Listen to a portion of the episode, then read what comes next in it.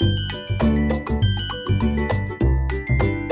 植牙诊所 Podcast 要满一周年喽！快来参加周年庆活动，就可以抽莎莉夫人的新书以及超商礼券五百元。活动一是点点名，请教您，你想要点名哪一位 Giver 回答你什么重要的问题呢？活动二是告诉我们你对哪一集 Podcast 的来宾特别有感，快来参加我们的感谢季吧！参加办法请见节目资讯栏的连结哦。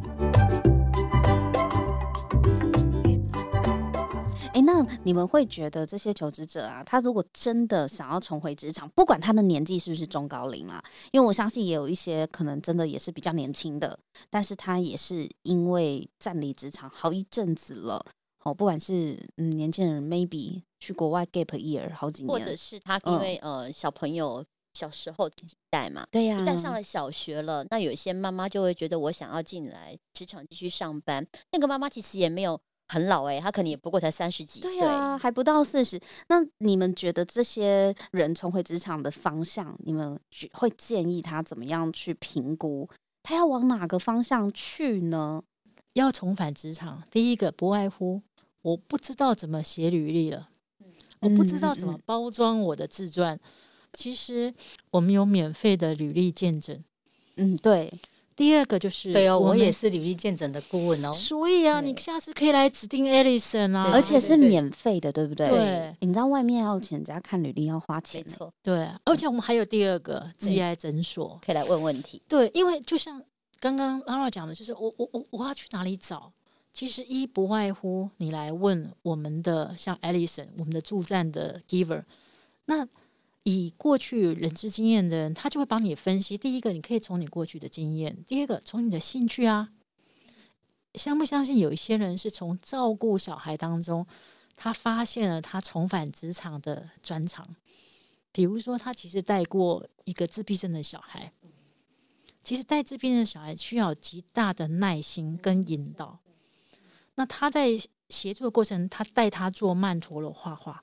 所以他可是他过去是清大的高材生，嗯，可他从来没有画过画，所以他后来找到的那个工作是跟安亲班有关、特殊教育的画画。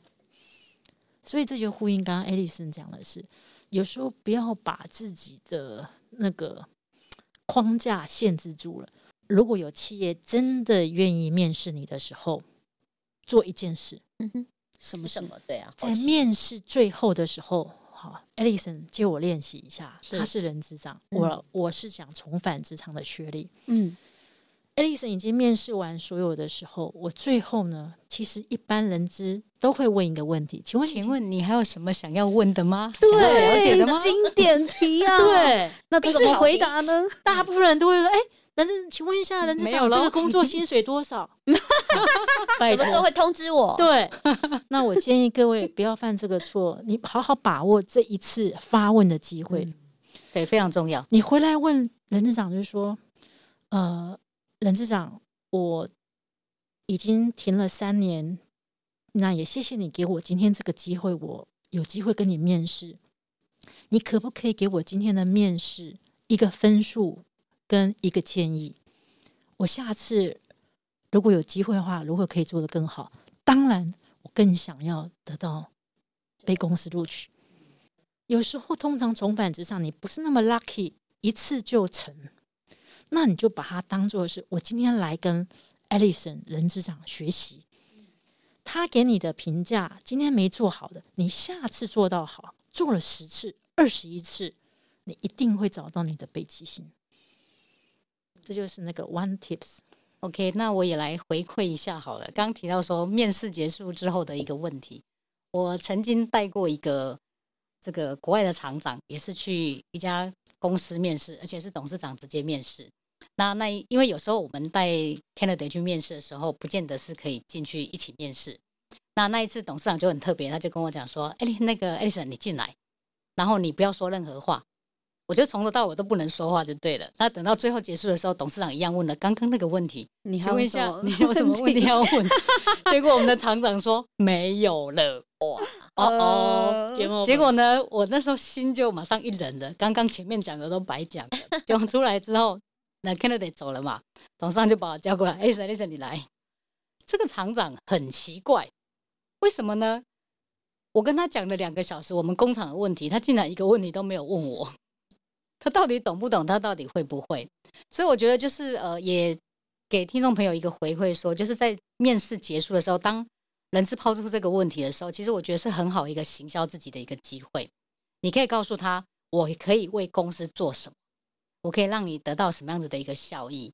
那另外一个就是呢，你可以问一下很这个呃安全性的问题。如果我有录取，你们什么时候会通知我？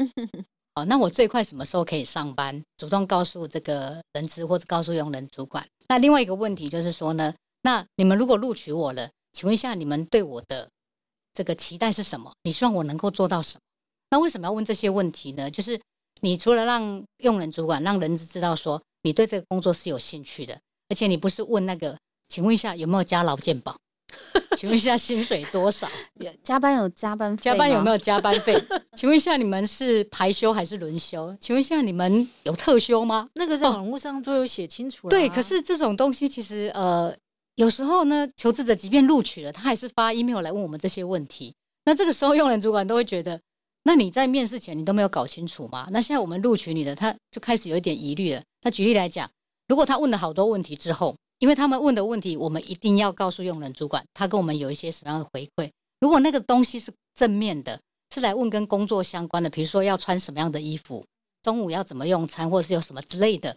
好，那这些东西可能就有加分。可是如果说是问那些刚提到有没有劳健保啊，有没有特休这一类的，那如果当这个求职者不能够来报道的时候，他要延后报道的时候，用人单位就会考虑了，他会觉得说，哇，这个麻烦很大，一直来问这些很奇怪的问题，所以有可能会在这样的状态之下，他会不允许他，就是不让他延后报道，那可能他就会失去一个是被录取的一个机会了，所以问问就拿不到 offer。嗯，所以问问题是一个很很非常很大的技问巧问对哦问题啊，对嗯对，那像真的那种有没有特休、有没有劳健保这种东西，真的不要问，因为呃，在台湾现在这个社会里面，除非你去做很偏乡的工作，有可能没有劳健保，大部分的其实都是有的。不过不过这个艾丽森，我我要帮这个听众举手一下啊、就是因为他太久没返回职场了，所以他对这个职场是完全是是没有概念的。是，那如果刚刚艾丽森这样的建议，其实是要提醒各位听众的是，你真的要在找工作之前做足功课。是没错，那个功课就是你回到 Edison 的这家公司，看他的公司福利制度，还有他开的职缺的工作内容，然后他会决定你要怎么去回去再把你的自传写完整到足以符合这个能力去应征 Edison 的工作。对，没错。所以也回馈一下刚刚薛玲讲的，就是我们的这个履历见诊的顾问、职涯诊所的这些顾问们，其实我觉得，如果说你对哪一个产业你是有兴趣的，其实你到上面去发问，会有相同产业的人直接告诉直接来回答你嗯这个问题，现在线上的状况是怎对，样？甚至于其实我常常碰到的很多的问题就是，呃，他完全没有人资经验，想要从事人资，那要怎么样进入这个产业？那我们可能就我们看履历的状态来回答他一些相关的问题，那他可能就会在这边找到答案，然后可以就是面试会比较顺利。对，大概是这样子的一个状况。那请问一下，除了他在履历上要怎么样去凸显自己的优势之外，可是他如果说要重返职场，假设他以前是比较擅长劳力的工作，可是有一阵子年纪也大了，真的那个体力没有办法再做像以前那样子的一个劳力的工作的话，他还有其他的什么选择吗？去，你觉得呢？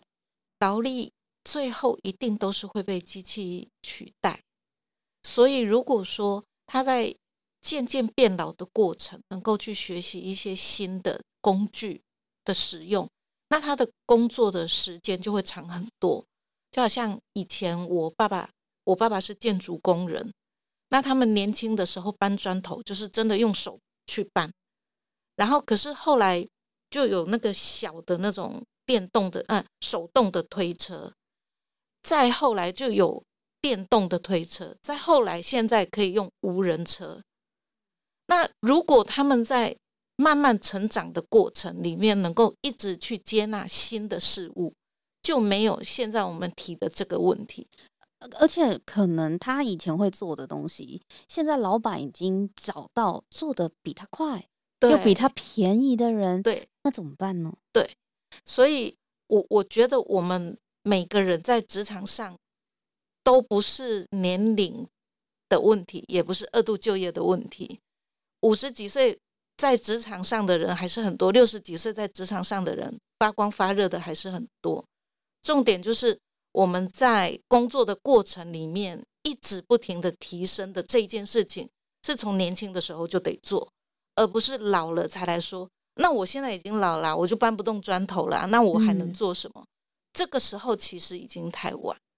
那你你除了到保全公司去当夜间保全，选择性就真的是会越来越少，越来越少。如果你没有让自己 upgrade 的话，就是你的能力没提升，对，你的选择就会相对的减少。对我觉得你讲到一个重点，它其实不是跟年龄没有关，它就算不是二度就业，你在职场上也是实力为王啊。是啊，保持学习力啦。像我们常常去，我现在常常去一些超商啊，或者是呃，就是量贩店，你会发现他们很多那种点数都用 A P P 要累积要干嘛？哦，有时候我们都没有他们搞得清楚，可是他年纪可能是一个很大的一个姐姐哦，他跟你讲下载了没？下载了没？对对对，而且就直接把手机交给他，就帮你这样按按按按按。我很崇拜这种人，因为我是觉得他很负责任的在学习这些新的呃技能，是。他让他自己保持一个很好的一个竞争力，他不会因为他的年纪大啦抗拒这一种三 C 啊，所以我们好像呃想要回到职场，你还是要做好准备。所以我们今天在那个嗯讨论一些门市的活动，因为我们最近也有在筹备一些呃这些重返职场的活动，就会发现有限制对自我有限制的人，他都会先举手说：“薛丽，我能不能只要做呃后勤后勤内场，我不要补站货那一类的人的，对我不要做那个哦。接待我不要做收银 counter 了，他不要请支援收银，请哦支援收银他不要到外场去，因为你要在收银当中，你要会各种数位支付，还有临时应变，还有就是 Panda 的那个当当会叫，然后 U Uber Eat 也会叫，你要管那个进单顺序。对，然后前面还有一堆人在排队，然后他要八爪章鱼的去处理掉的时候，一般没有学习能力的人他会慌，压力很大。，对，那他就某种程度他就阻碍他自己的成长跟进步。可是你刚刚其实拉拉问了一个很棒的问题，就是说，对呀、我年纪大，劳力，我我搬不动，所以我如果愿意支援柜台的时候，我只要搞定这些数位，我根本不需要劳力，而且我会活化我的脑力，嗯然后就会远离失智。呃其实我觉得收银跟打麻将是不相上下的难度，好吗？你打麻将，你都会去算对家、上家、下家的牌了，我在对不对来先打一个麻将。哎、真的啊，我觉得，我觉得有时候不是他们做不到，是他们以为自己做不到。没错，自我限制，真的，我阿妈打麻将是厉害的，我算牌最好算得过她。请支援收银。我觉得真的也不要给自己太多的设限，而且我们也遇过像 Rita 讲的，哎、我真的搞不好那个年纪比我长的朋友们，他在做这个电子支付的服务的时候都比我强哎、嗯，我觉得这种人他有一个很好的一个心态吧，就是他们就是嗯会去追求，或者是说要跟与时俱进哦。那如果说像有一些人他就是抗拒的话，我觉得他对他自己的找工作未来一定有很大的一个限制啦。对，所以其实今天听完大家的一个讨论，还有各自的经验，尤其去现身说法更 有说服力。我我真的我自己的体会啊，就是真的一切都跟你的年龄无关，跟性别无关，跟你擅长什么也没有太大的关系，主要在于你的学习心态。对，像我呃这一阵子有帮一个履历见诊的朋友，她就是一个呃两个孩子的妈妈，然后她呃有五年的工作经验以后，因为小朋友生下来，然后连续生两个，然后必须就是先离开职场，后来她就这三年的时候，她就专心带小孩。可是我觉得她很棒的一个地方是，她说这三年虽然她在家里带小孩，可是她有一边去学习电商平台的操作，然后自己也学着做一些拍卖。好，那做就是有你知道妈妈很喜欢团购吧？哈，大家都有这个嗯经验，对对不对？他就起了一个团购的小组，所以呢，他就说他开始学了一些就是有这相关的经验，但是他在写他自己的履历的时候，他就中间写一段空白。我我就问他说：“那你这三年在干嘛？”他就告诉我这些事情。我说：“哎，你不能够把自己当成没工作的人哦，你现在是自营业，嗯哦，你是一个很棒的，的自营业。我就跟他讲说，你必须把你这段经验写到你的工作经历里面，你就写我自己的雇主，然后我学习到了什么。我觉得这种人，如果企业老板愿意用他的话，这是一个很大的福分，表示这个人不会因为他在带小孩就停滞不前。那他会去找出自己的一些技能跟出来。我觉得这跟刚庆有点像吧，哈。嗯因为庆他也是说他不想呃离开职场，但是就不做了，他还是有做一些编编辑辑呀，嗯对、所以我觉得这个就是说你，呃，如果有一天还是会回到职场的人，你还是必须处于某一种呃备战的状态。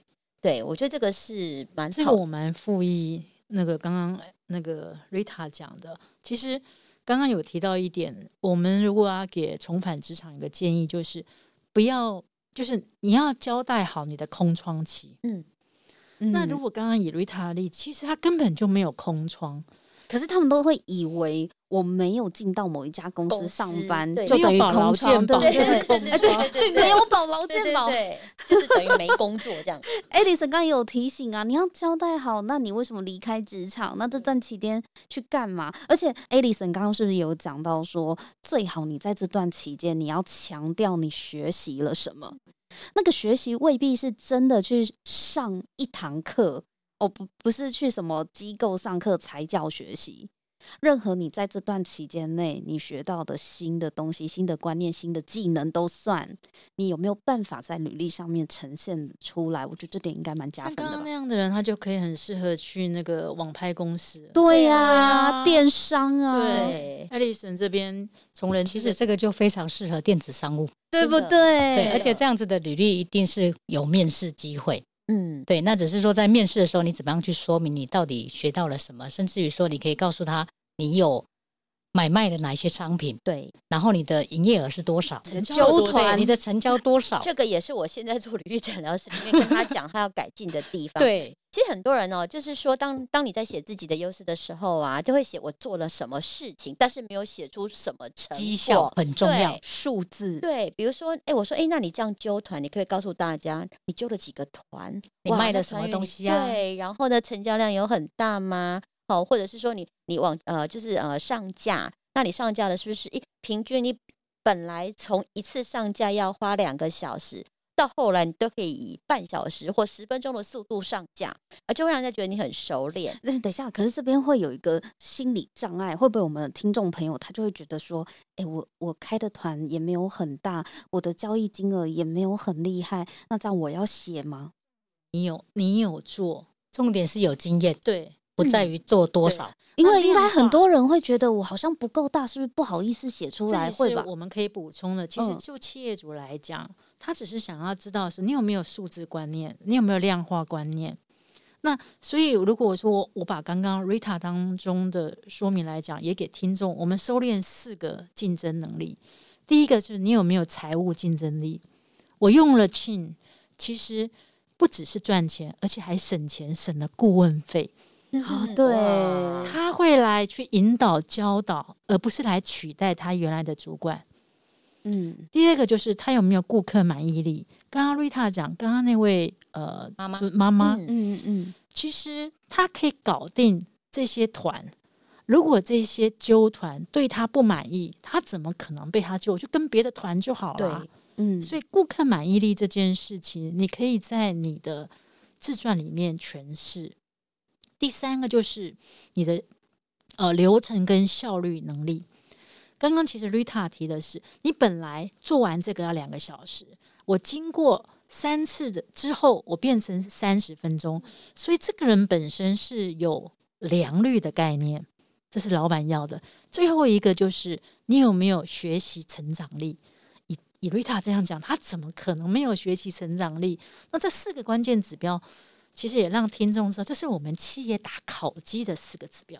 哇，记下来，好厉害哦！真的记下来。哎，我真的没有想马过，哎。上就帮我讲了一堆漏漏等的话，讲成四个对啊例耶而。且而且我刚刚还就是 Rita 在讲的时候，我心里一直卡住一个点，因为身边的朋友他们也卡在这个点，就是我们都知道要拿数字出来证明自己的成果，嗯但是我们对这个数字觉得没自信，好像不够大就不能写出来不。是赚一个什么百万啊，对呀、呀、对呀、几我好像写这个嗯，反而会不会大家觉得我很弱？太大。我是一个小公司的时候，我反而会吓到。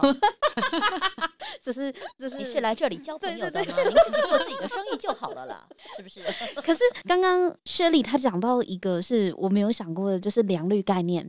有时候可能每个人的工作不一定有营业额可以写啦，因为如果你不是做营业相关的工作的话，但是效率绝对每个人都可以生得出来，对不而且是代表？你就是熟能生巧了嘛，对不对？比如说我平常上架本来是两个小时，我可以慢慢把自己逼近到，呃我只要十分钟就可以上架一个商品，就可以做完一个老什么东西板都喜欢这种人啊，我有一百个商品等着你上架，这代表你产能高，对不对？对对对，这个绝对不管什么工作的人都一定有这个数字可以。我讲一个收银数钞票的呃那个良率效率概念。一个妈妈她她在她站收银嘛，通常站收银结束的时候，你不是要交班点交要点交钱吗？对，那你想想看，你一个一个班，你可能要数十万，你怎么数？你如果没有用会计方法把它弄成扇子，然后折好了，一万、两万、三万。等一下，他不用点钞机吗？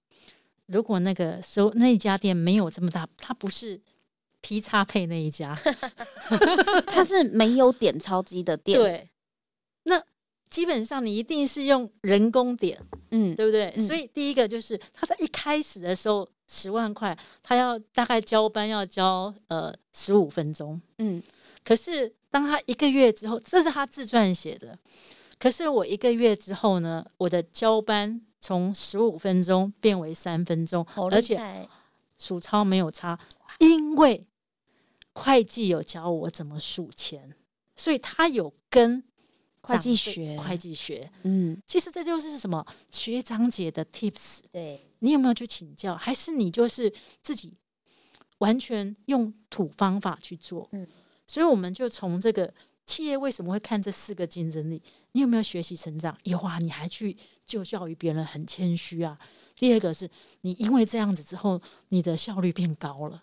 所以这个就是刚刚 Rita 讲的是，你怎么样把它写在你的自传里。其实金额坦白讲，对我们企业是其次，而是你有没有这样的思维。嗯思维啦，对啦，对真的有这个思维就不一样了，对会让你整个人看起来你的亮眼度就会提高很，多，哪个老板不用你就亏大了。还可以赚钱呢。对，再讲一次，再讲一次，那个企业的第一那个，第一个其实就是大家在写自传的时候，不不妨你有四个四点要写进去的。第一个就是财务力，这财务力不是单单只想赚钱，而是你可以帮老板省什么钱。嗯嗯嗯，很多人以为财务力是，哎，我又不是 sales。对不起，你是财总务采购，你帮老板省钱也是财务力。嗯嗯第二个就是你的顾客满意力，你做的这件事情一定有让你内部顾客或外部顾客满意。那嗯那个事件是什么？第三个就是你的呃流程效率嗯能力，也就是在工程我们会讲良率，那在一般的办公室我们会讲你的效率跟呃效能这件事。啊，就是你做什么事情有没有一直在进步，有没有更少时间成本？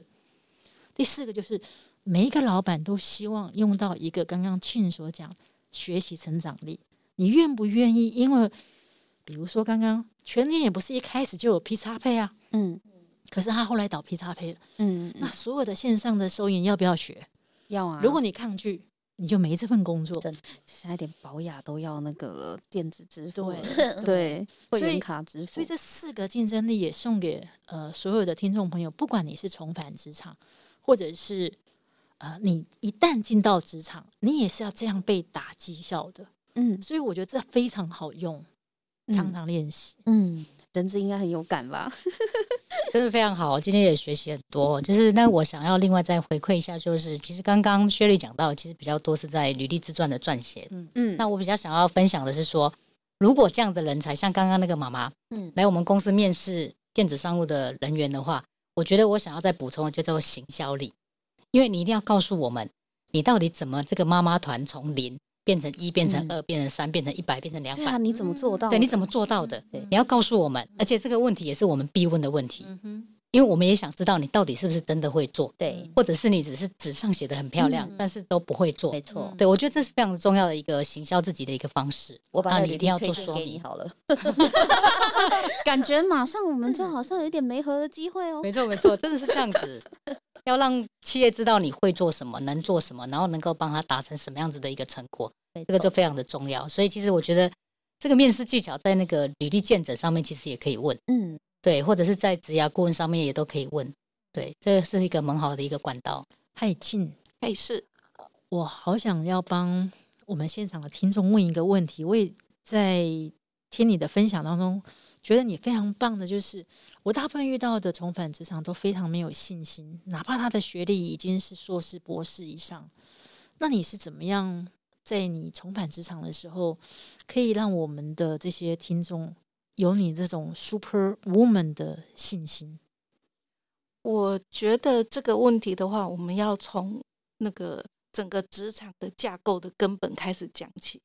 那我们职场其实是一个对价关系，对价关系，对，就是我们的每一个工作几乎都可以明码标价。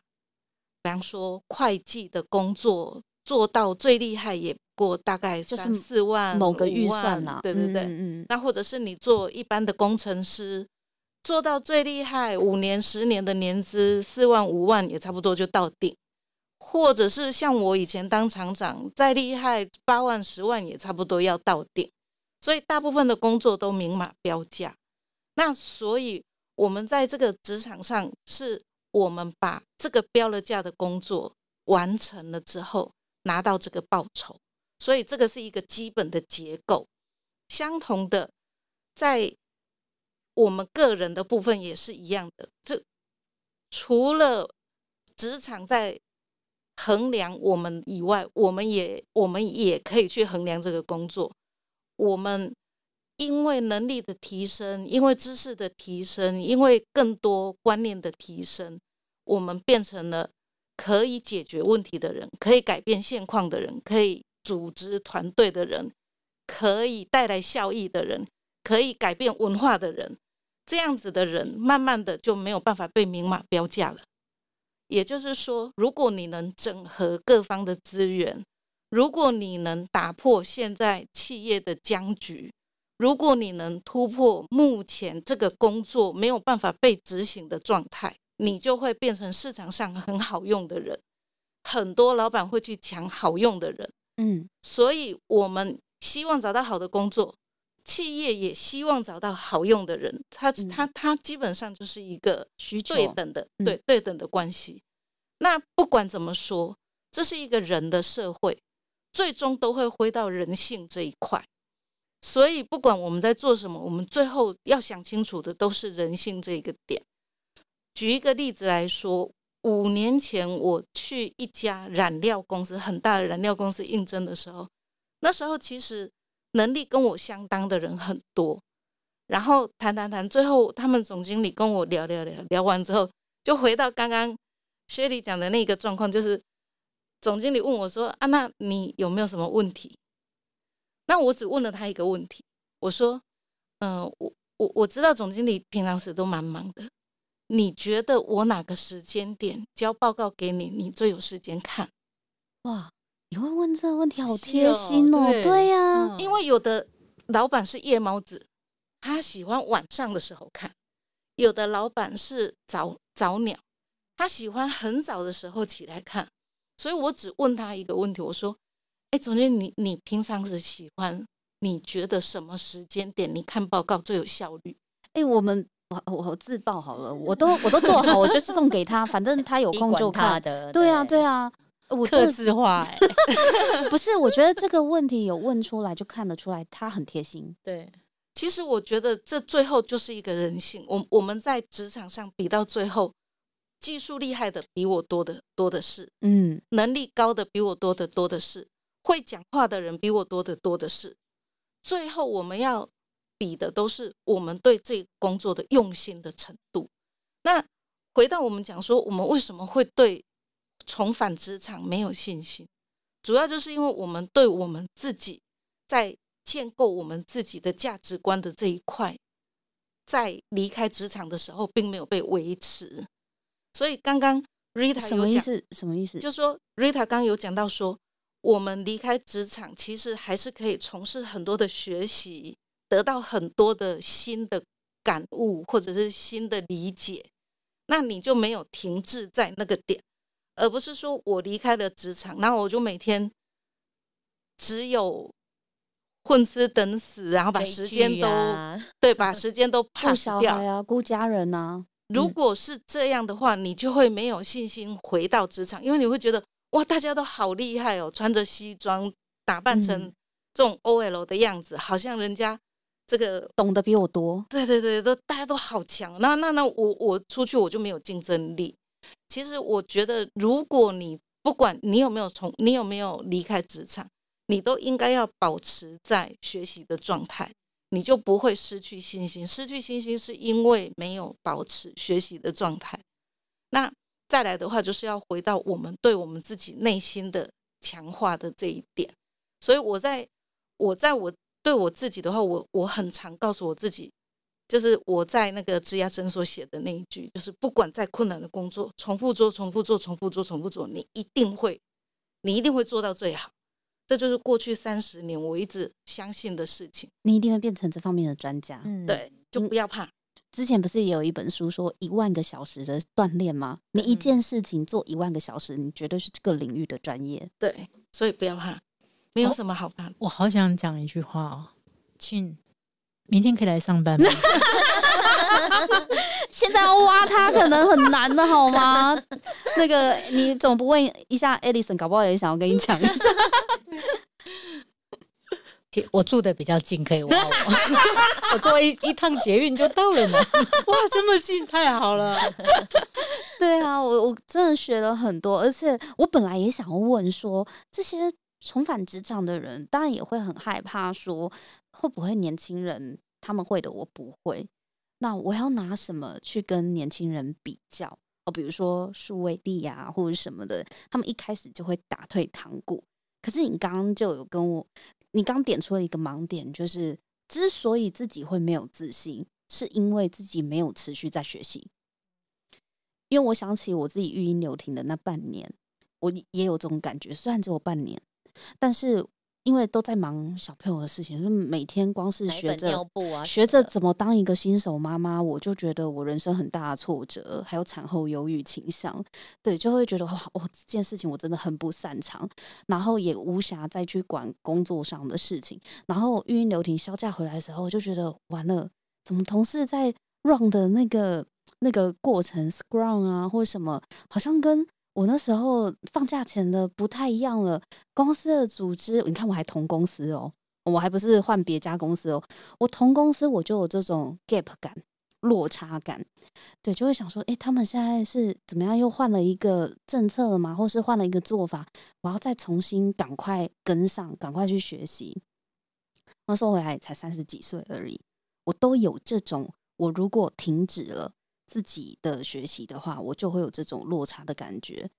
更何况，如果他真的告别职场很多年，对，所以我我我我相信啦，自信是建立在于你自己的求知欲之上的。你懂得越多，不管你用什么方式学习，看书也可以啊。现在其实生活在这个年代，学习的资源很多。对啊，你就可以边带小孩边听 podcast 啊。对啊，对啊，对啊，对啊，还可以解放你的双眼，用耳朵就可以了。对，好，今天真的非常非常感谢各位的到来，也谢谢 Rita 跟我搭档主持，还有 Alison、Chin 跟 Shelly，今天真的分享的好精彩哦，我非常的有信心，这一集的听众一定跟我一样收获满满。那今天就跟大家分享到这边，我们下次见喽，拜拜拜拜拜拜加油！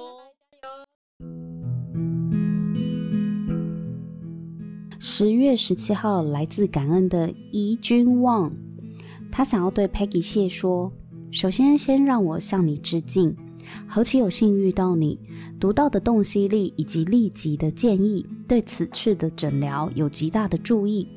我所接受到的协助远远超出我的预期。过去几次对谈，你总是以谦和之言，详细的交办各个待改善的事项。你积极的态度给予我极大的动力，也让我可以专注检视每个细项。我会珍惜此次的对谈，期盼能与你再续未来。十月十四号，来自感恩的 Justin 明佐，他想要对 Rita 张说：“Hello，能在网络上众多 Giver 中遇到您的协助，真的是万分感谢。还记得第一次透过电话与您讨论履历要修改，从一份几乎是零的履历改到有公司愿意看，并且邀请我去面试。当下要改变履历方向真的很无助。”但 Rita 很愿意帮助我一步步的修改履历每个地方。当我想不出如何起头时，您也愿意给我方向，让我自己思考，用自己的话语写出属于自己的履历，最后也有好的结果。我也希望将来可以担任 Giver，用我的经验帮助社会职场上的伙伴。十月十四号，来自感恩的 Joy，他想要对 Queen 说。感谢 Queen 在我的履历上给予我许多的建议，告诉我应该怎么写比较好，让我的履历看起来会更好看一些，且让我对这个职务更加了解。谢谢您。在你的生命当中，是否也有想要感谢的人呢？一零四推出感谢季的网站服务，让我们替你传达你的感恩之心。有什么想说的、想写的，都欢迎上来表达你的心意哦。我们也会挑选几则放在 Podcast 里，跟大家分享这份温暖，让生活中多一点感恩之心，就会对我们所拥有的多一份珍惜。